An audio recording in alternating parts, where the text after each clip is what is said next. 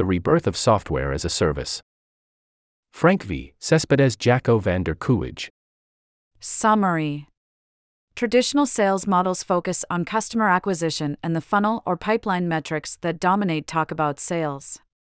But this approach falls short when applied to a recurring revenue business where the customer life cycle looks more like a bow tie.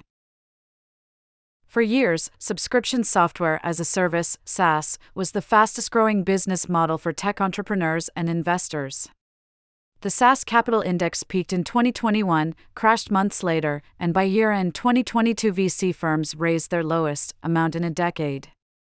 But the reasons for that rise and fall have not been appropriately analyzed, and the implications hold lessons for other businesses for which a subscription model is a key part of growth plans. Subscription businesses grew more than 300% from 2012 to 2018, about five times faster than revenues of S&P 500 companies. After the COVID 19 pandemic, SaaS offerings are moving up market as firms encourage enterprises to add subscription offerings to their core product lines. This article discusses why the model grew, why it crashed in the tech sector, and the lessons for growth via that approach. The history of SaaS. SaaS grew for both supply and demand side reasons. As cloud technology enabled firms to provide low price software subscriptions, often via a freemium pricing approach, those firms needed a low cost customer acquisition model. The SaaS model, with young and less experienced salespeople, lowered hiring and compensation costs compared to the traditional enterprise software model. With an inside sales force making outbound calls but not in person visits, the model also lowered travel, entertainment, and administrative expenses. Firms could do this because for some years digital marketing was a cost effective method of lead generation and their core value proposition simplified the task required of novice salespeople. You now pay $1 to $2 million for your tech solution. How about a demo for a product that does the same but costs $1 to $2,000 per month? On the demand side, customers were increasingly comfortable with remote interactions with vendors, while pre sale search capabilities and online demos facilitated this purchasing approach. Meanwhile, in a prolonged era of low interest rates and abundant investor capital, the land and expand economics inherent in this approach allowed many SaaS firms to grow without regard to near term profitability.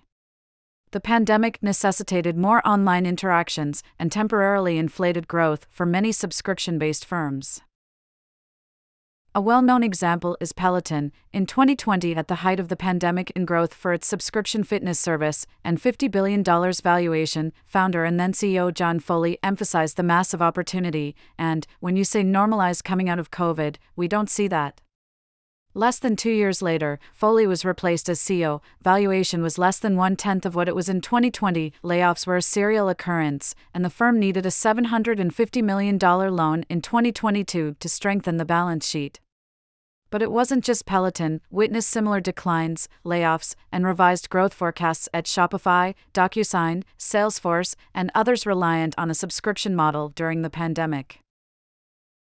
One result was the SaaS crash of 2022.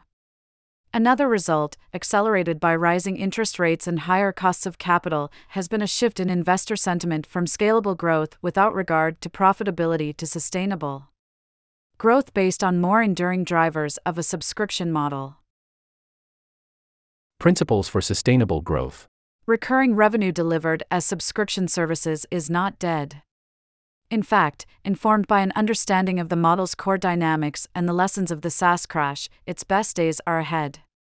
Begin by noting these principles. A bow tie, not a funnel. Traditional sales models focus on customer acquisition and the funnel or pipeline. But this approach falls short when applied to a recurring revenue business, where the customer life cycle looks more like a bow tie, not a funnel. In a subscription model, most revenue takes place outside the marketing funnel. Historically, many B2B markets were built on products with steep upfront costs and a business development culture focused on buyers with sufficiently large budgets. It's no coincidence that BANT, budget, authority, need, timing, the acronym for the Common Sales Methodology developed by IBM in the 1960s, begins with B, usually meaning the buyer's annual capital budget. But most SaaS services fit within buyers' operating budgets and are bought on the priority of the impact that service provides. For customers, the big expense is the cost of the people spending time with the service, a cost often many times greater than purchase price. That's why the life cycle framework indicates commit, not close slash won. Conversely, this has pricing implications for the seller because communicating impact means linking price to the relevant units of customer value. HubSpot initially charged a flat per month subscription fee, but then tied pricing to number of contacts in a customer's database. As a client's database grew, the value of the service increased and the ability to share in that success via impact pricing.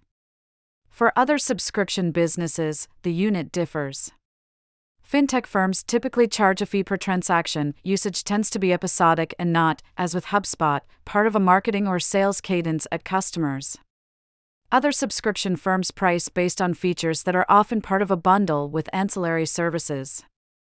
In all cases, however, the relevant value unit affects how you sell and to whom. Quality, not quantity of leads. Ask most sales leaders what they need to double revenue, and they usually say, I need twice the amount of leads and twice the number of people to call on those leads. This assumes a linear relationship between leads and wins. But SaaS works as an interconnected system, lead gen and qualification affect conversion rates and retention throughout the process in a compound manner. A marginal difference in relevant leads means a big difference in annual recurring revenue, ARR. One lesson of the SaaS crash is that the snowball effect applies to subscription models as they ascend and as they fall. It's like that character in a Hemingway novel who, when asked how he went bankrupt, replies, Well, first a little bit at a time, and then all at once. With subscriptions, change your lead generation mindset to quality over quantity. One reason why is that the traditional source for leads in this business model, paid search and other online marketing vehicles, is increasingly cluttered, expensive, and an example of diminishing returns. Average cost per lead via Google Ads, for example, went up about 20% in 2021 and another 19% in 2022, and even more in sectors like entertainment, travel, and household goods.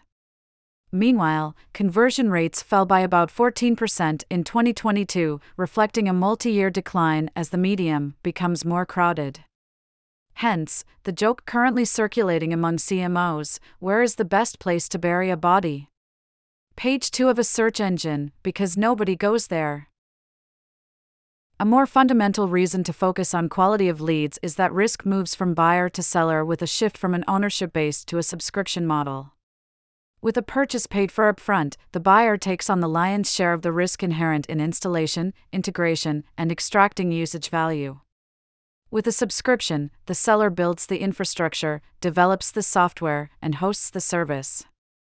And with fractional revenues generated monthly or quarterly, many subscription businesses take many months to recoup customer acquisition costs and need annual renewals to sustain a profitable business.